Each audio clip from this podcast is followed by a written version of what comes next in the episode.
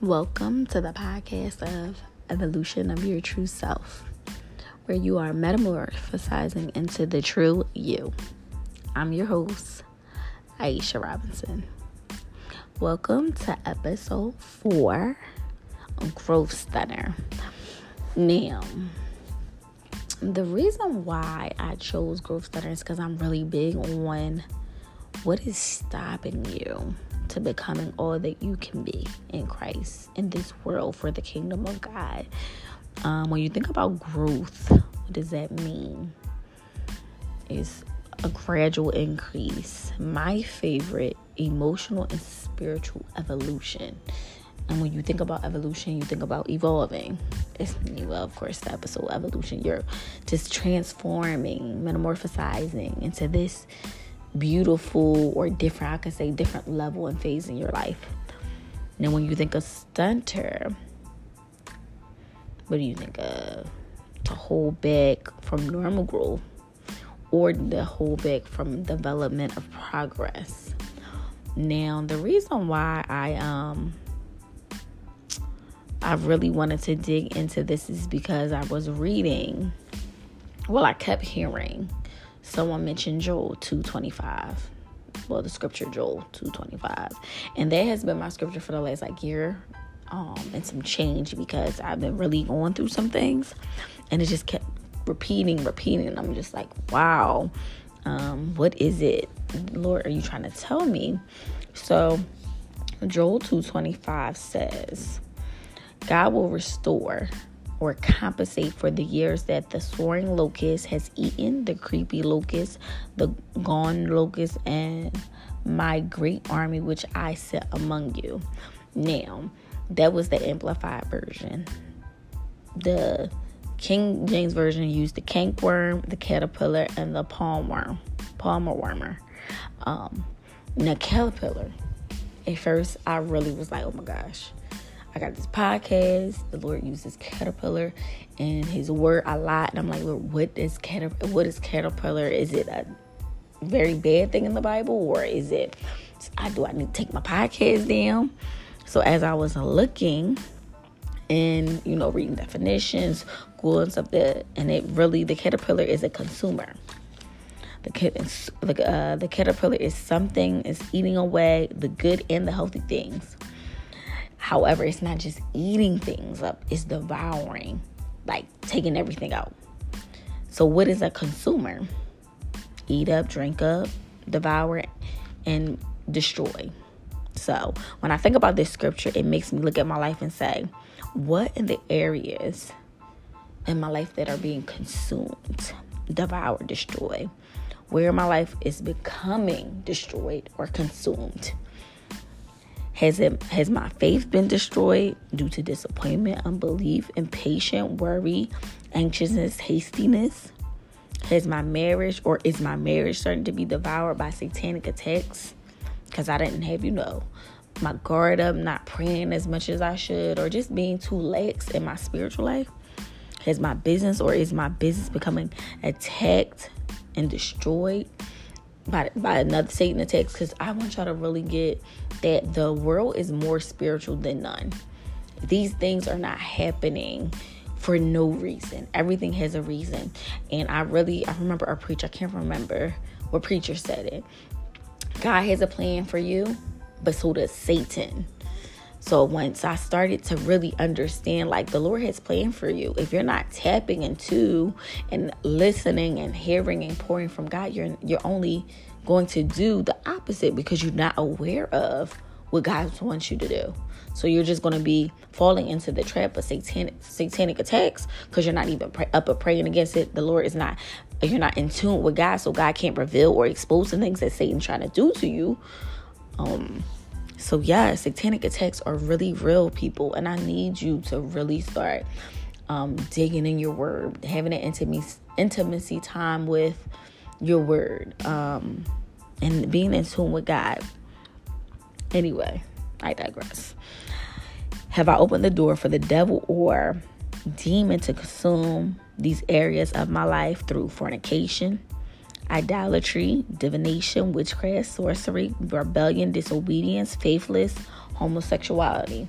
Now, you know, everybody is big on this homosexuality thing. Now, what I mean, homos, the reason why homosexuality is a sin is because it's going against what God's main goal was for, you know, the man and the woman.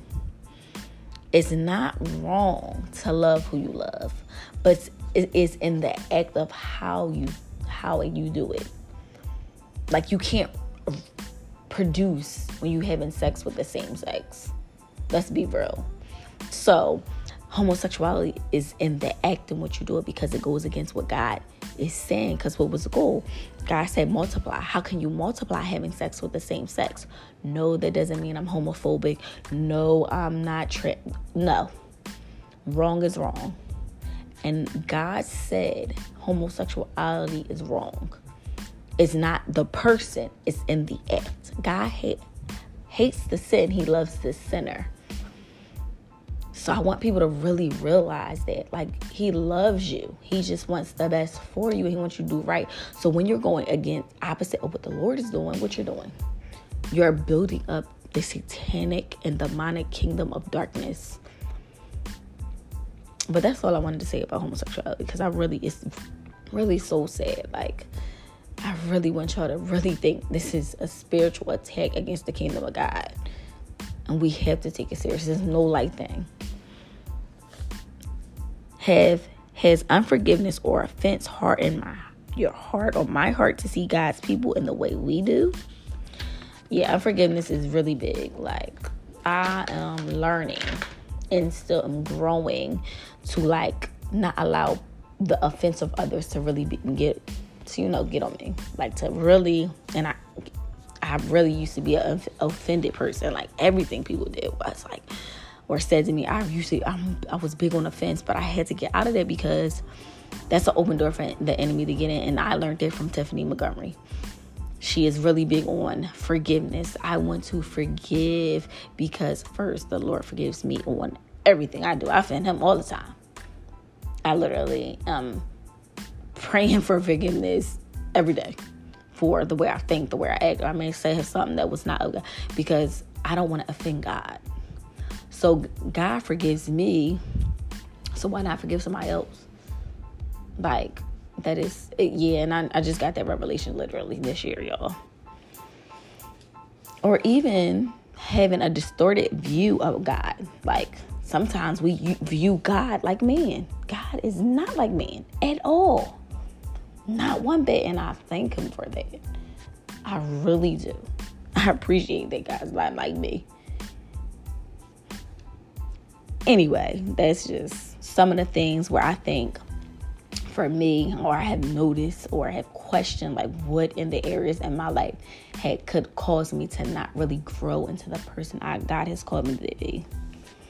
And the reason why I really did this episode is because I am really, like I said before, big on looking around in my life to see what's stopping me from progressing. And when I re- read the scripture, it's only literally three chapters. I read it in one setting. Joel, God had judgment on the on the people due to Judah's sins. Sin, if you don't know what it is, sin is anything that is that outside of will of God. Sin separates you from God. Which I listed some of the things that previously separate you. That's sin. However, no sin is too great that God can for, can't forgive. He's a forgiving God. He's a merciful God. So if you think you're too far out, no, no man, no no woman, no prince, no princess, no king, no queen. You're not too far for God to love, to love, want to change, transform. Uh, like I said in my last episode, He died on the cross for you and people like me. So no, no sin is too great for him to forgive. Oh, long as you have a repentant heart. Because if you don't, it's going sin is only going to do one thing for you, lead you to destruction. Sin is an open door for t- satanic attacks and generational curse to continue in your bloodline. Now, some people don't believe in generational curse. I believe I'm, I want to do an episode on it, but I got to do my own, like, you know, research of it. I've been really coming up against the generational curses that are in my bloodline, which I believe in my my own definition is a demonic pattern pattern, excuse me, that keeps you your generation uh, from progressing in life in the kingdom of God. Now back to the repentant. And then when you have a repentant heart, you will turn away. You'll start doing the things like coming to God with a contrary, a contrite heart. Like really like, Lord, I messed up. Help me not to do it again like I did said in the last episode. Now, how do you know you really repentant? You don't act or having a desire. You might have the desire to do something, but you don't act out on it. And the more you don't act on the sin or the desire, the more stronger you get in that area of your life because you're not caving into it. Because the more you caving into it, the more you're strengthening, strengthening that area of your life. And then you have to have you learn self control and self discipline. Whatever you're struggling with, plus you give that struggle to God. You're not doing this in your own strength. You're doing it in God. So according to Zechariah 4 6, this continuous supply of oil is the word of the Lord to Prince of Judah, saying, Not by my might, nor by power, but by my spirit, of whom the oil is a symbol, says the Lord of hosts. Now, of course, this spirit, once you come into agreement with God, you you know, ask him to be your savior, you are filled with the Holy Ghost. You're filled with his Holy Spirit. You have to really how can I say, pour into your spirit so it can be heightened. Crucify the flesh by fasting, number one, and increase your Holy Spirit by the Word of God. Now, might means strength, ability, efficiency. Power means strength.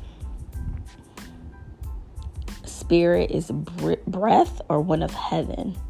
Now, you're allowing God to do what He does best because He is a sovereign God. So when you're operating in His strength, you you're, you're all powerful. You can get it done. But when you begin to do it in your own strength, mm, I'm, I'm telling you, it's not not a pretty sight because you're doing it outside the will of God. Because you gotta let Him take control, let Him be the driver. Remember how they said Jesus take the wheel? You want Jesus to take the wheel, literally. Take the wheel, Jesus. I I don't get it right. And once I started doing that, I'll tell you, my life has seriously changed. You are surrendering and letting go of control by giving God full access and reign to your life. The areas that no one knows about, or some may know some, but not the whole truth. Now, surrendering requires you to trust God. And I know trust has been broken in so many people. I can testify to that. I have broken some promises to people, and people has broken some promises to me, or even betrayed me.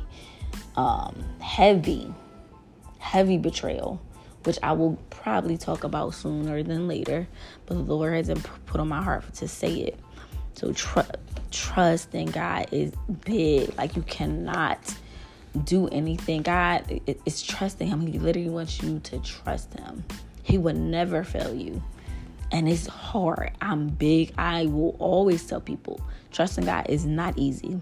It's literally walking around with a blindfold, having somebody guide your hand. Hold your hand and I'm sorry, hold your hand and guiding you. But the person that has your hand, you trust them.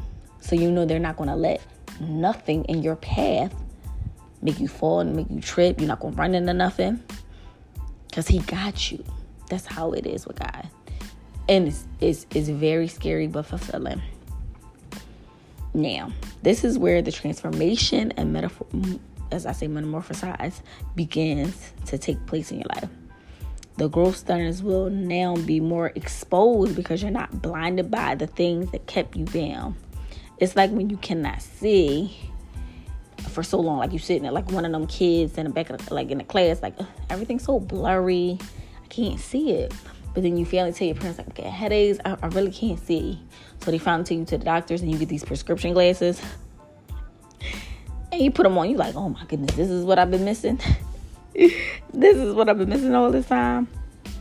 Yes, everything now is crystal clear. You can see everything for what it is when you have the Holy Spirit guiding in you, guiding you, telling you where to go, telling you what to say, um, giving you divine revelation. And that is only through the, the Holy Spirit. But if you're not in tune with the Holy Spirit and you're doing different things, that is that sorcery, divination, witchcraft, and at this day and age, we're so adapted to culture. We think the little subtle things like burning sage, um, doing yoga, crystals, there are they are not. If it's outside prayer, then it's not no. Now I'm not saying um, that herbs are not good, but divination, if anything that you're embodying or um, trying to get to do for you that the Lord can do, um, is outside His will. I guarantee you. But I want to do, I really want to do a study and do a podcast episode on witchcraft, divination, and sorcery because I think we get it so twisted because culture does it. The the power that we have is prayer. That is our most keen weapon. And our guarding our words, everything that comes out our, our mouth is powerful. However, I digress. Let's do Holy Spirit. So, according to John 16 13, but when He, the Spirit of truth, comes, He will guide you into all the truth, full of full and complete truth. For He will not speak on His intu- intuition, but He will speak whatever He hears from the Father, the message regarding the Son. He will disclose to you what He is to what is to come in the future. So, that is um, John 16, 13, amplified. I'm big on amplified because it gives you like emphasis on certain words. So this is what the Holy Spirit does, gives you the truth. It, it brings you, and it's not, they're one. Father, Son, and Holy Ghost. They're one. So what the Father is exposing to the Holy Spirit is what he wants to expose to you. So you're one. Once you get a hold of the truth in God, Yahweh, I love Yahweh because it's I am that I am you are liberated in Christ. And according to John 8 36, who the Son sets free is free indeed. You will begin to operate like the man or woman of God you are called to be. Hence, if you do not start to get rid of or even acknowledging your growth stunters in your life, you will not progress, you will be stagnant, and you won't grow and be more intimate with God so He can give you blessings that He has predestined for you and you'll just be really in tune with Satan's plan for your life. Like it's really that serious, guys. In order to forget to restore the locust, you have to recognize what is the locust in your life. What is the caterpillar in your life? What is what is consuming and destroying the things around you? Is it you? Is it the, the acts that have you have done? Have you rebelled against God? According to, you know, First Samuel 15, 23, rebellion is a witchcraft. Are you rebelling? Are you hurt? Are you mad at God? Are you upset? Like, what is stopping you? Is it generational curse? If you need to look it up, go look it up. Say, Lord, I need help. I don't know what's stunt, stunting my growth. Show me, and He will reveal everything for you. Because I want you to break free and bloom blossom, grow into the woman of God you are called to be. Because there is blessings and your generation to come depends on your breakthrough. It's never about you. It's ne- your growth is never about you. Even though it's beneficial, you'll feel good, you'll be good, you'll you're radiant, you'll look good. The people around you going to want to know about the God that you serve because of your growth. And that's why I mean, it's not about you. It's about the people around you you want to know you want them to know like hey yes i've been through some things but the god i serve will get me through but that's the end of this episode hopefully you are blessed and in tuned um, to what the lord has spoken to me and, and revealed to you through this pod, podcast episode, the affirmation I want to leave with you is I am not going to let any growth stunter stop my growth to becoming the woman of God you the Lord has called me to be. Or the man of God the Lord has called me to be. Thank you for listening. Hope to hope you listen or in tune next time. Thank you.